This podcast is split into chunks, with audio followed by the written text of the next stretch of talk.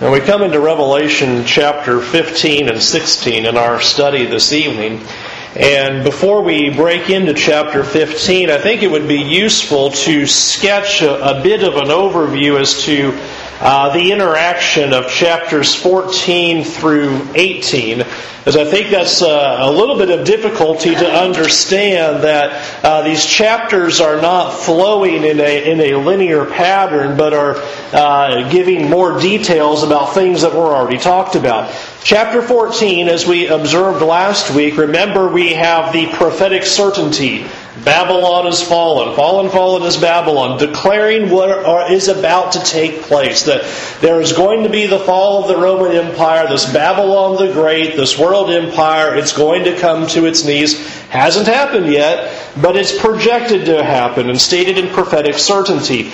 And now we're going to come into chapter 15. Chapter 15 is going to be the preparations for that judgment. Chapter 16 is going to give us the sketches and general overview of what that judgment will look like. And then chapter 17 and 18 will go through the details of what that judgment will be. So, very important to go through is we're going to get to the end of chapter 16 and we're going to read, it's done, it's finished, it's over. And you're like, well, wait a minute, we've got all these chapters still to go. Well, chapter 17 and 18 is going to go back and go, now let me tell you more about what that looked like. In fact, if you go home and study the beginning of chapter 17, you'll notice the angel says, let's tell you a little bit more about that. And so, just following the flow of that, 14 is the statement that's going to occur. Chapter 15 is the preparations for that judgment. Chapter 16 then describes that judgment. 17 and 18 then give us the details of that judgment. So that's how we're, how we're flowing through. We'll stay with 15 and 16 tonight, but I think that's one of the reasons why we can conquer two chapters tonight because we're not given a lot of details. Not a lot of hard information uh, a couple of big enchiladas along the way, like Armageddon, will slow down and, and sit in that a little bit. But other than that, things are just kind of being sketched out for us about how things are going to transpire. Let's read chapter 15 and look at what we see transpiring in this chapter. Chapter 15 of the book of Revelation. Listen to the word of the Lord. Then I saw another sign in heaven, great and amazing, seven angels with seven plagues, which are the last, for with them the wrath of God is finished.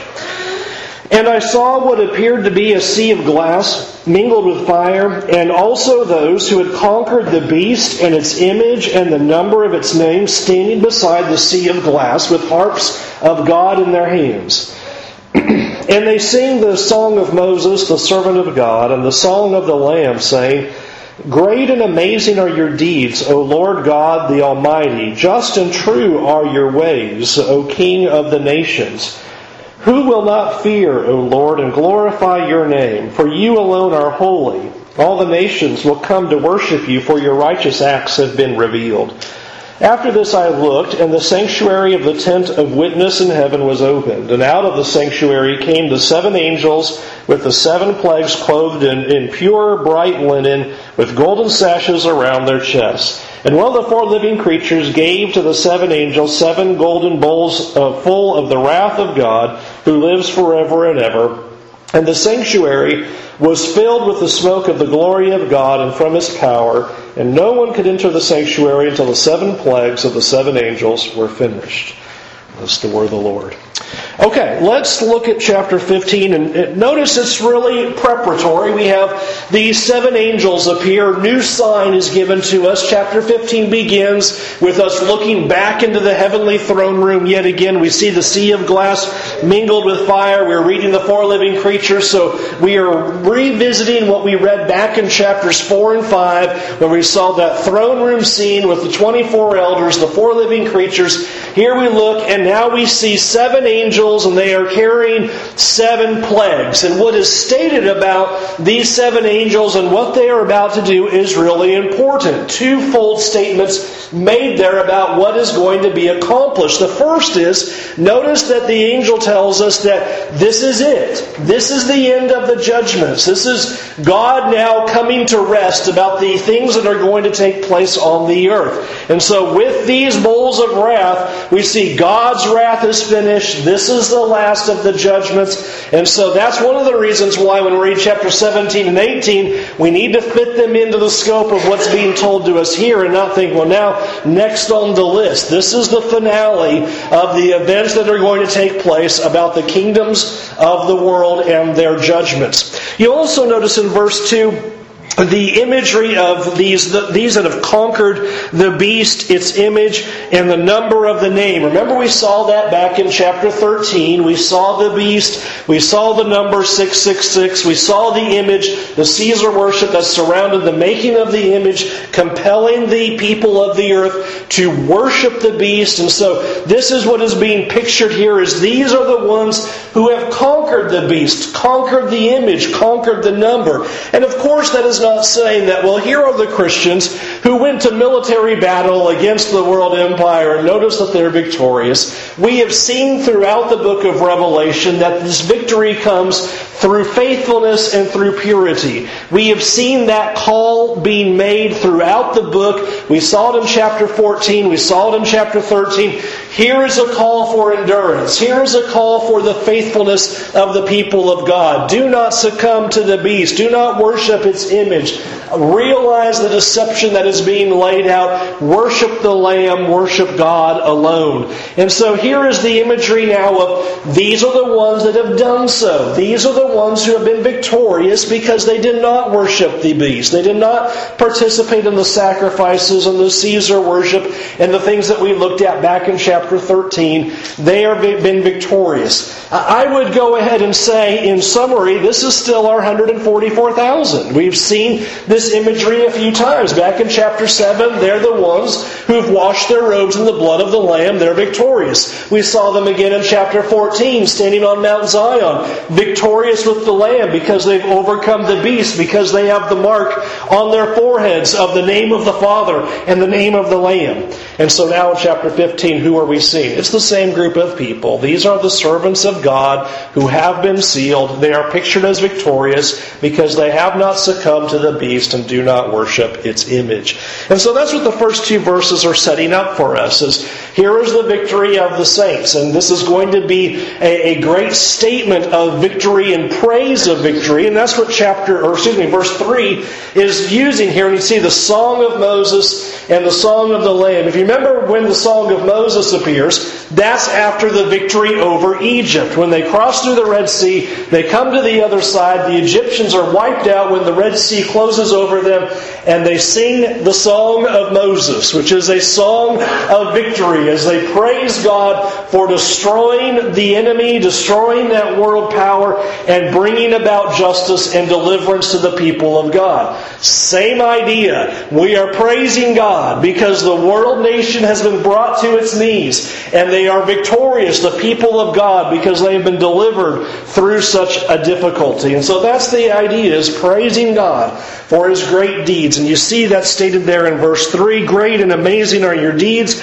O Lord God the Almighty. If you know some of the newer songs, there is a newer song that uses the words from those verses right there, but I don't know it well enough to teach you. I just know the verse 3, I can hear it in my head going, Yeah, I know that song. Uh, but I'm not sure if it's in our songbooks or not. But great words there. Great and amazing are your deeds, O Lord God Almighty. Just and true are your ways, O King of the nations. Great picture of who God is. Notice verse 5. as now we get some great imagery as, as things are about to unfold. Uh, I, am not thrilled with the way the ESV words this. It's similar to most translations in verse 5, but there's too many ofs that you kind of get lost into what's being said when you say the sanctuary of the tent of witness that's in heaven was open. Well, what are we talking about here? And there's a few other translations. The TNIV gets it, gets it pretty good and it's describing here's what he saw. In heaven, the temple. Well, what are we talking about? The tabernacle of the covenant law, or the tabernacle of testimony. You have the bringing in of the imagery of the tabernacle and the temple being here. Uh, we, remember we saw that throughout Revelation as we went through our studies. Where is the true temple? It's not on earth, it's in heaven. Where's the true tabernacle? It's not on earth, it's in heaven. We saw that in chapter 11. Talking about the courtyard being cast out and trampled by the Gentiles. And we saw then at the end of chapter 11 the new temple uh, being in heaven. Inside that temple was the Ark of the Covenant. Hopefully you remember that back in chapter 11. And so here is that imagery again. Here is God. The temple doors are opened. It's the tabernacle. It's the true realities. If we were to go back to our Hebrew study, the actual place of where God is. And so the doors are open, and that's going to bring about these events. Verse 6 out of the sanctuary are the seven angels. They are dressed in similarly priestly attire, imagery that we see like in the book of Daniel of how angels are dressed, pure, bright linens, golden sash around their chests, and notice what they are given.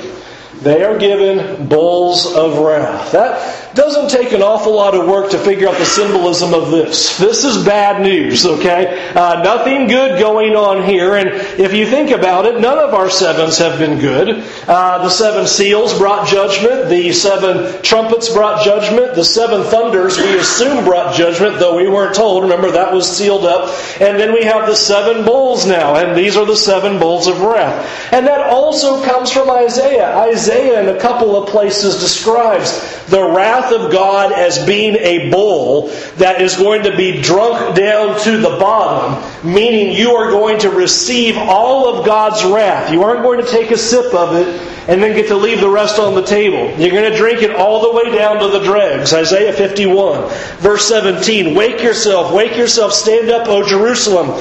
You have drunk from the hand of the Lord the cup of his wrath. You have drunk to the dregs the bowl, the cup of staggering. So we've already seen in the previous chapter, remember, the, the cup of God's wrath being full strength, with undiluted. It was going to be God's anger and fury in this wrath that's about to come. And now we are seeing that unfold as these bowls of wrath are being presented, and the idea is there's going to be a full blown suffering and punishment that comes from God.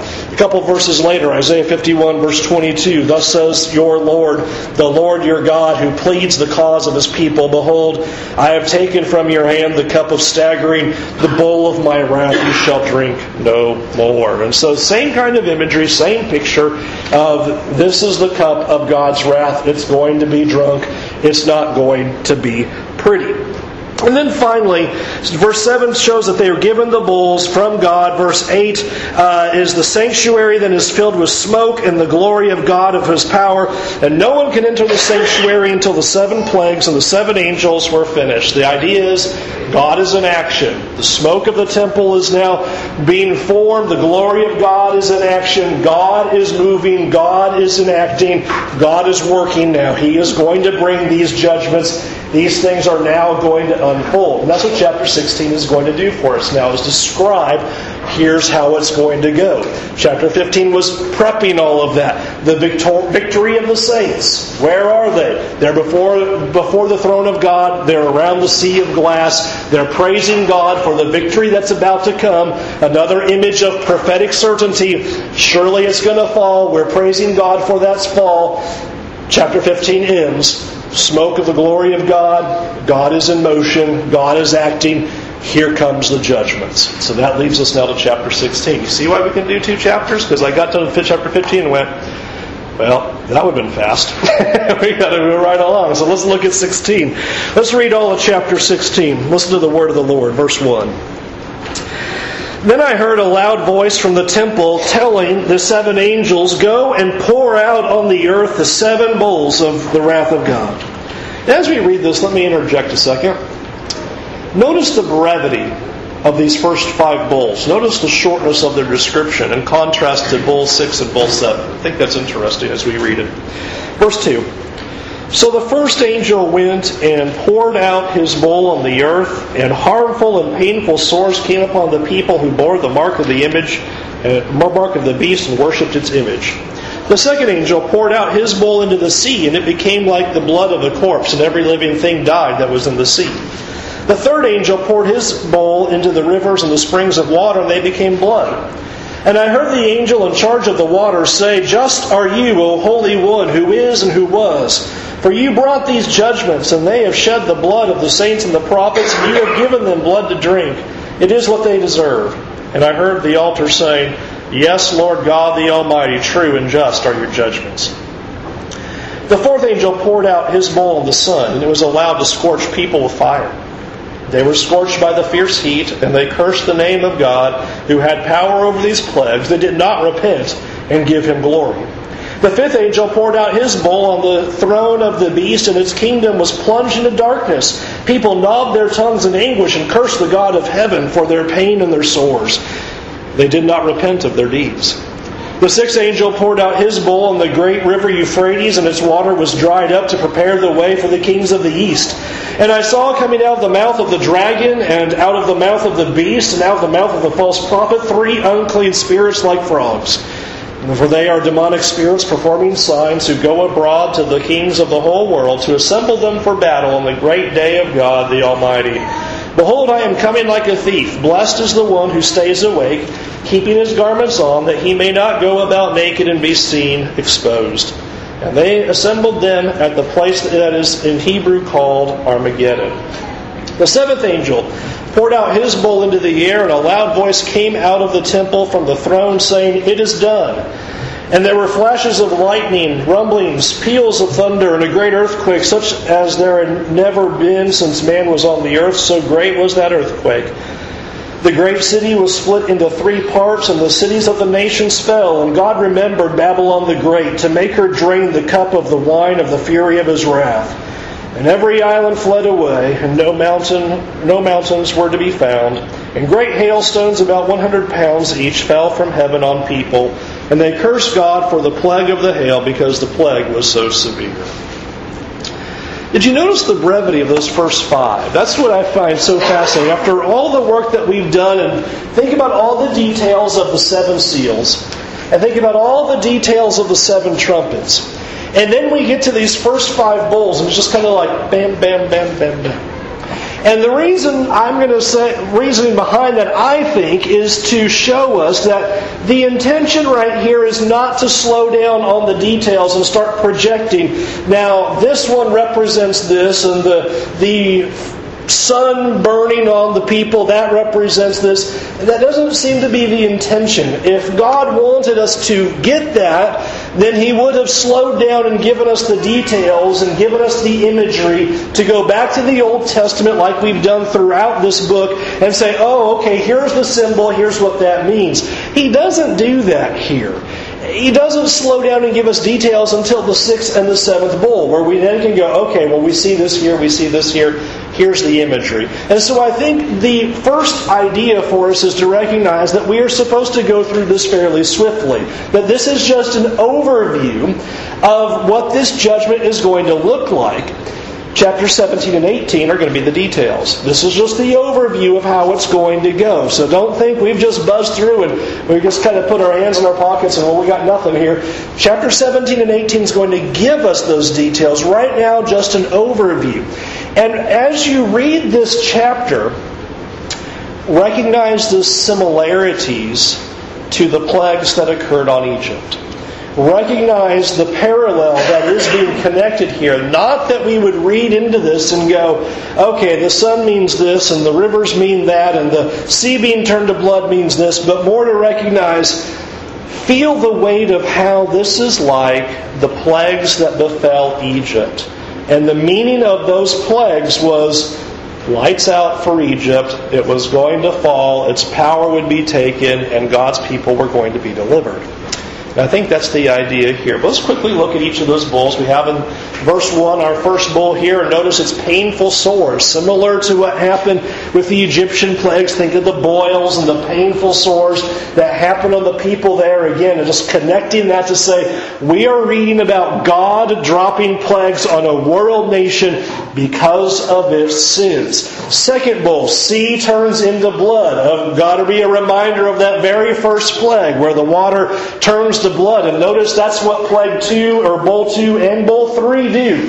First bowl of the sea, second bowl turns the rest of the waters, the rivers, into blood as well. So it brings to mind that very first plague of what Moses did against Egypt.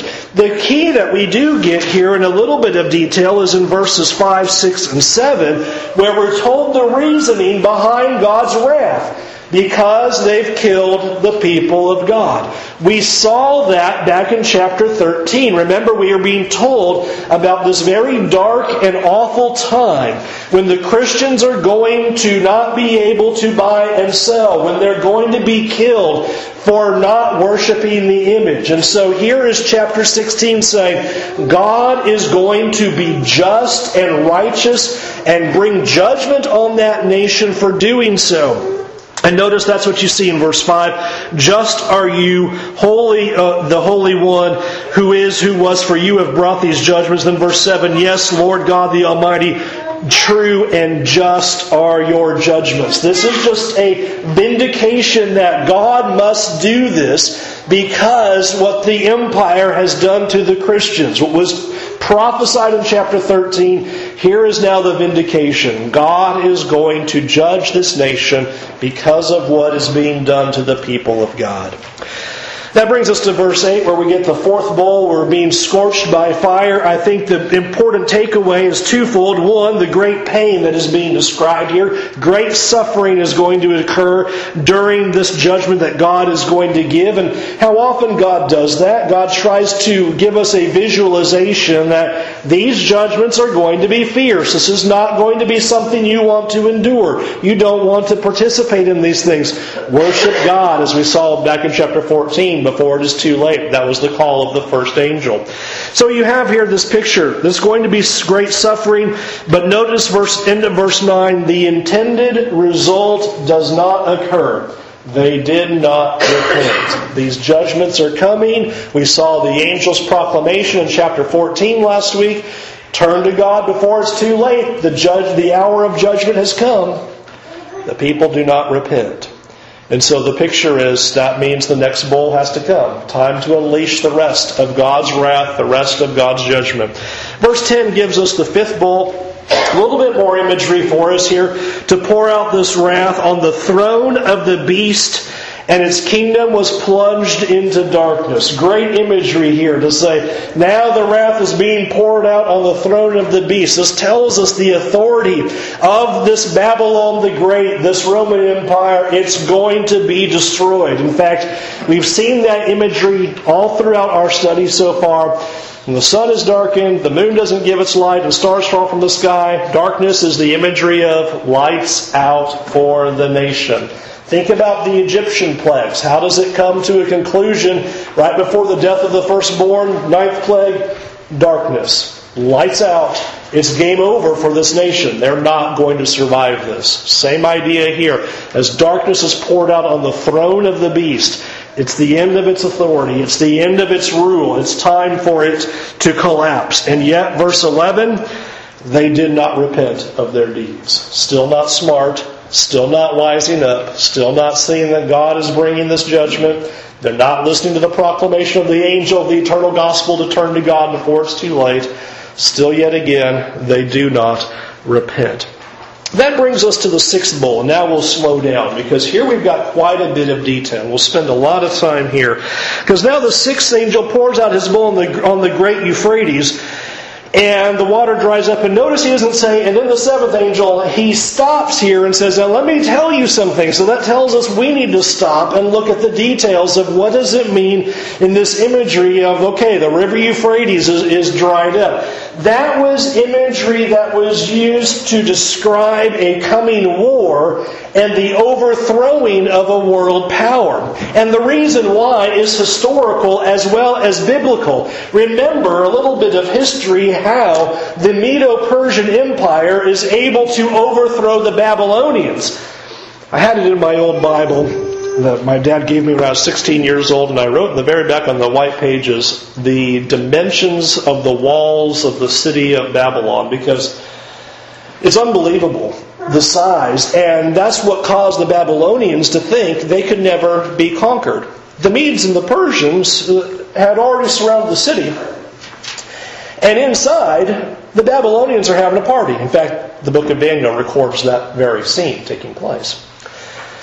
Little did the Babylonians know as they're getting drunk and having their party while the Medes and the Persians are outside is that the city of Babylon is sitting on the Euphrates River And Cyrus and his guys took some time and diverted the water so that they could go under the walls of the city and come in and attack them by surprise. And that's how Babylon fell.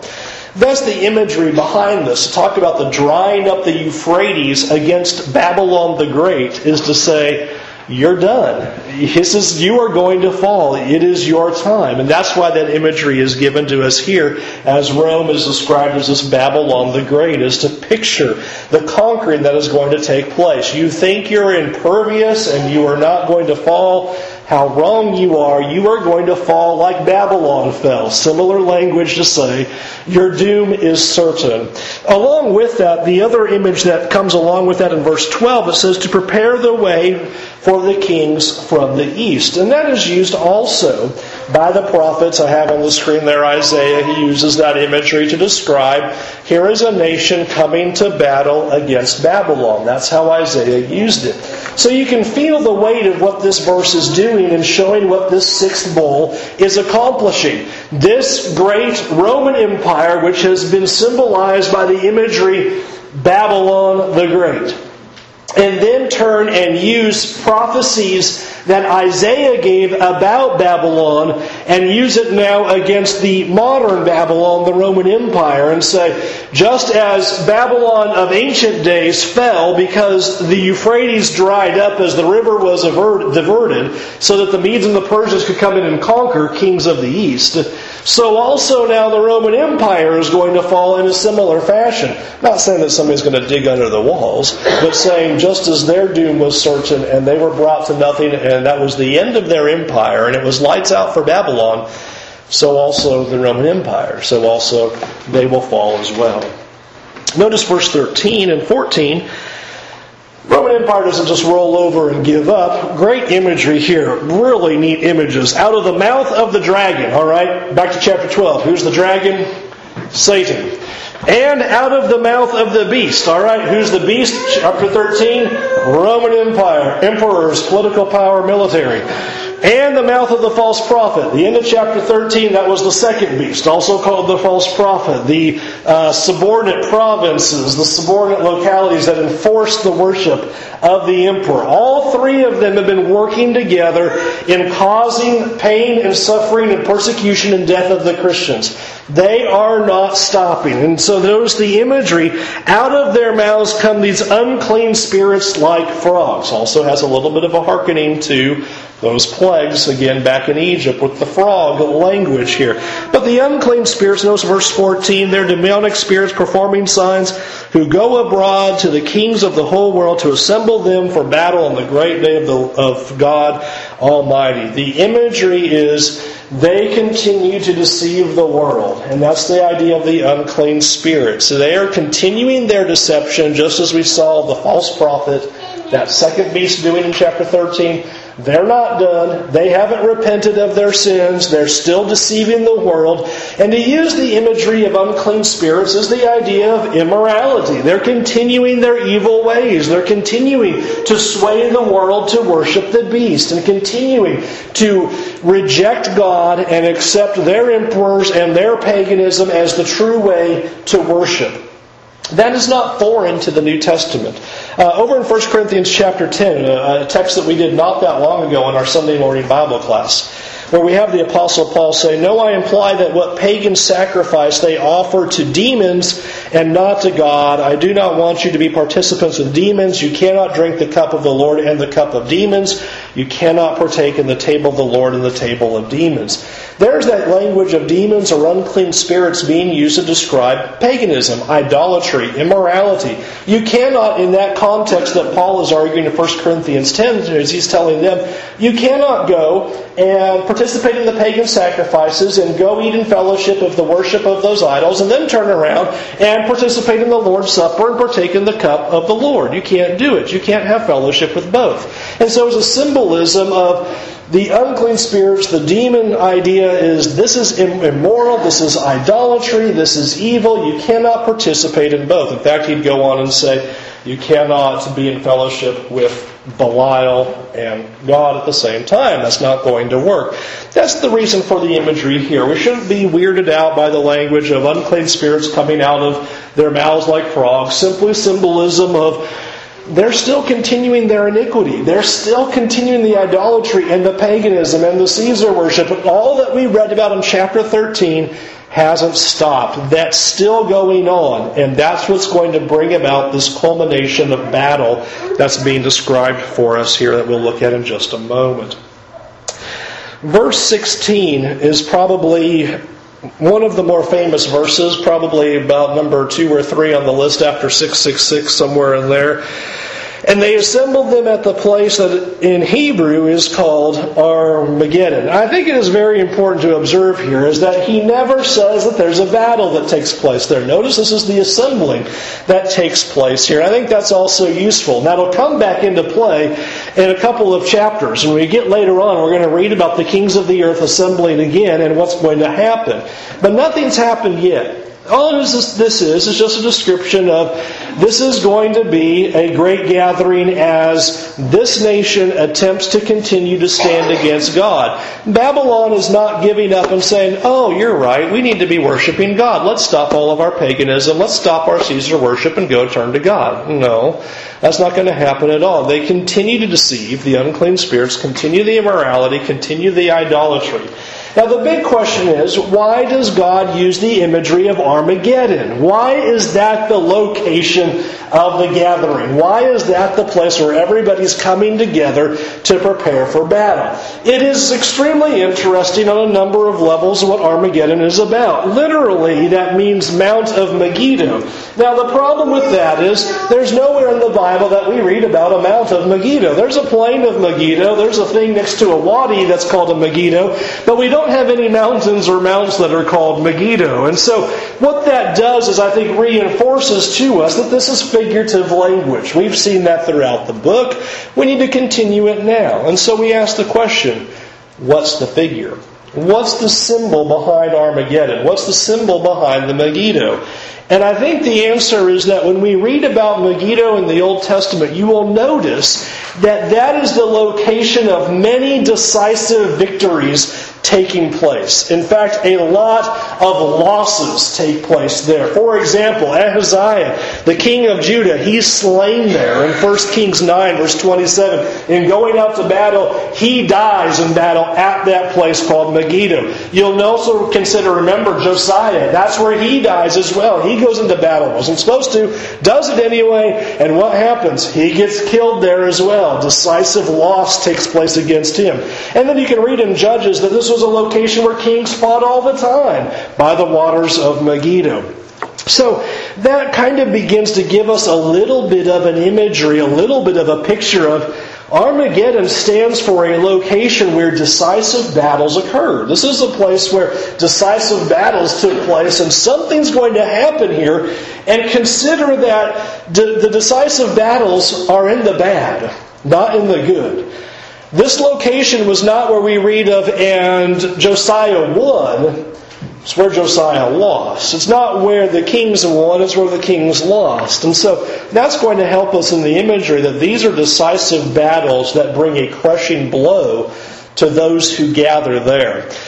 We haven't got there yet, but I think we can begin to feel the tension that's being laid here of if all the kings of the east and the dragon and all of them are coming to this quote unquote figurative location of Megiddo, a place where decisive battles occur and where those people are lose decisively, we know what's about to happen. You don't want to be here. This is already giving us a little bit of foreshadowing that these kings are going to lose. This empire is going to fall. Let them gather all their armies it's going to be wipeout when they all gather for this battle. And that's what this Armageddon imagery then is standing for us. And so I think the idea then that this is carrying for us is that Satan's work, chapter 12, through the Roman Empire, chapter 13, he's the one that brought this beast up and has brought about this idolatry and all of this Caesar worship it's going to fall. It's going to fail. It's going to be destroyed. It's going to come to an end.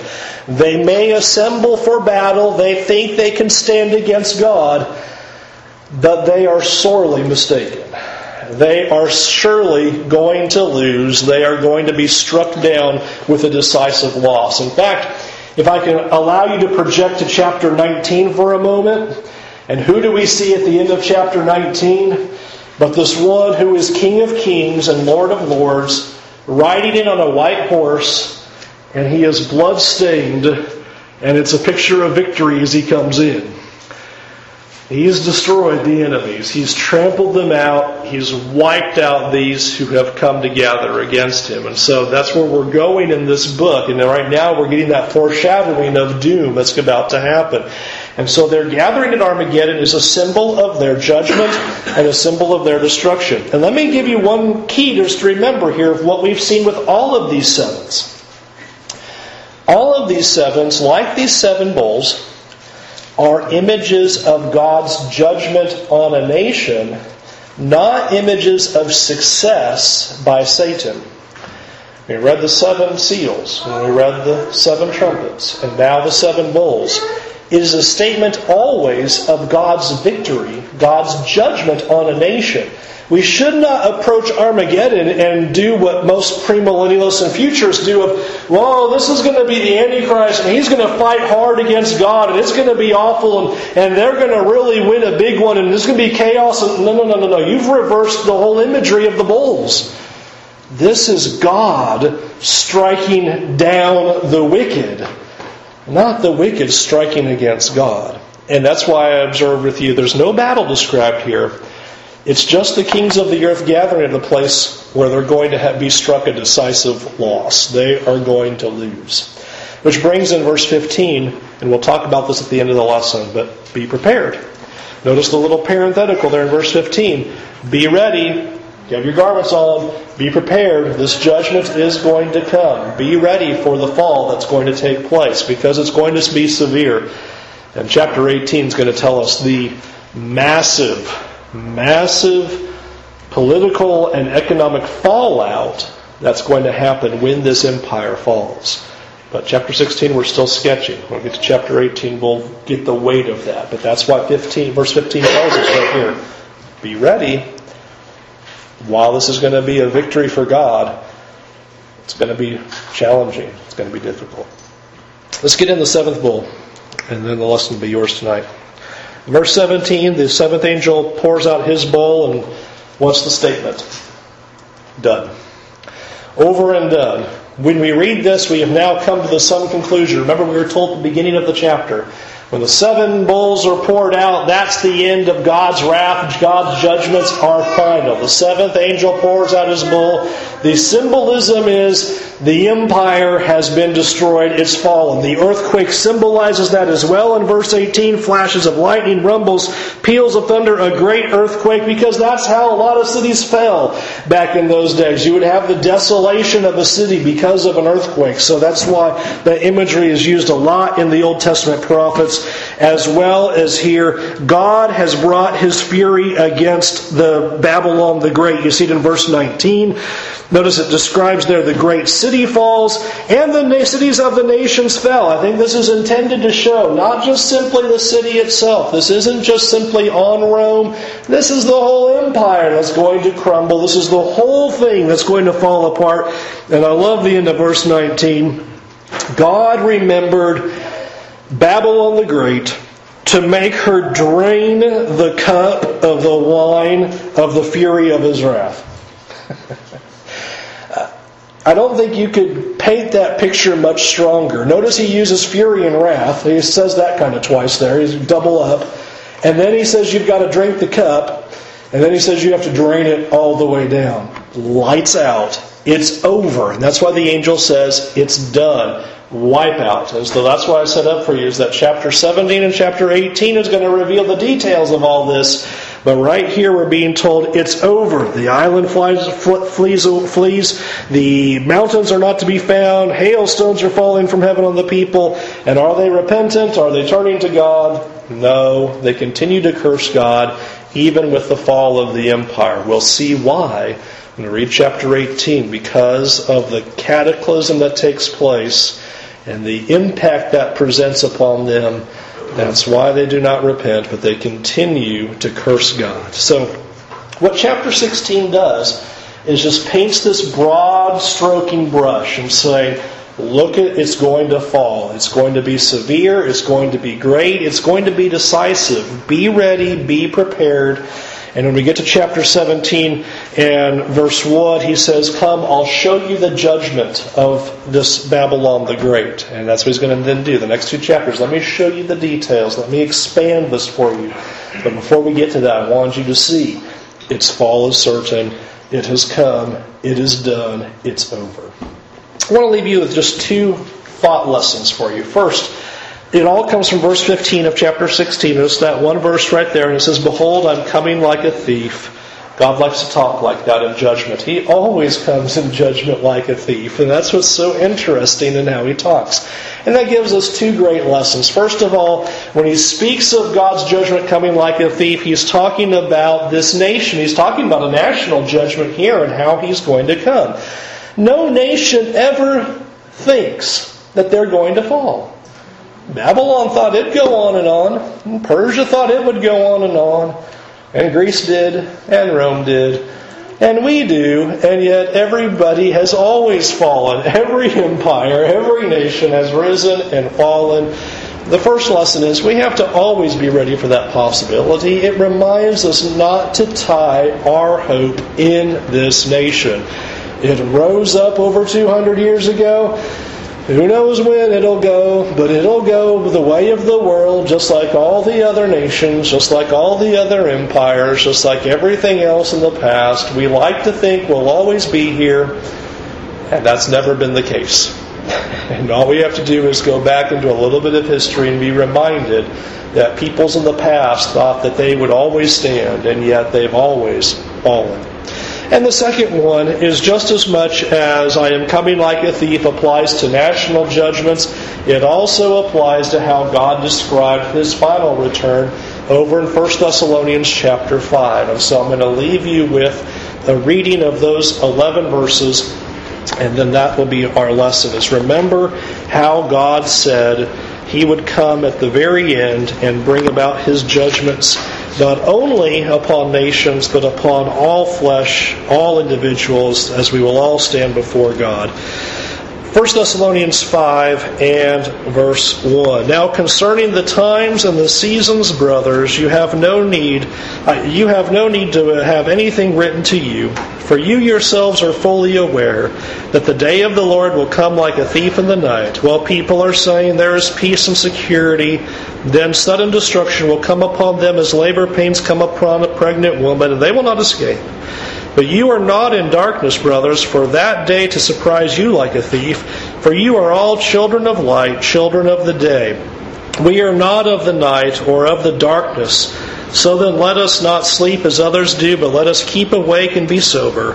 For those who sleep, sleep at night, and those who get drunk are drunk at night. But since we belong to the day, let us be sober, having put on the breastplate of faith and love, and for the helmet of for the, a helmet the hope of salvation. For God has not destined us for wrath, but to obtain salvation through our Lord Jesus Christ, who died for us, so that whether we are awake or asleep, we might live for Him. Therefore, encourage one another and build one another up, just as you are doing. Don't forget, a final judgment is coming we must be prepared. We don't know when that time will come. Be as children of light, longing for and waiting that day. All right, pull your songbooks out.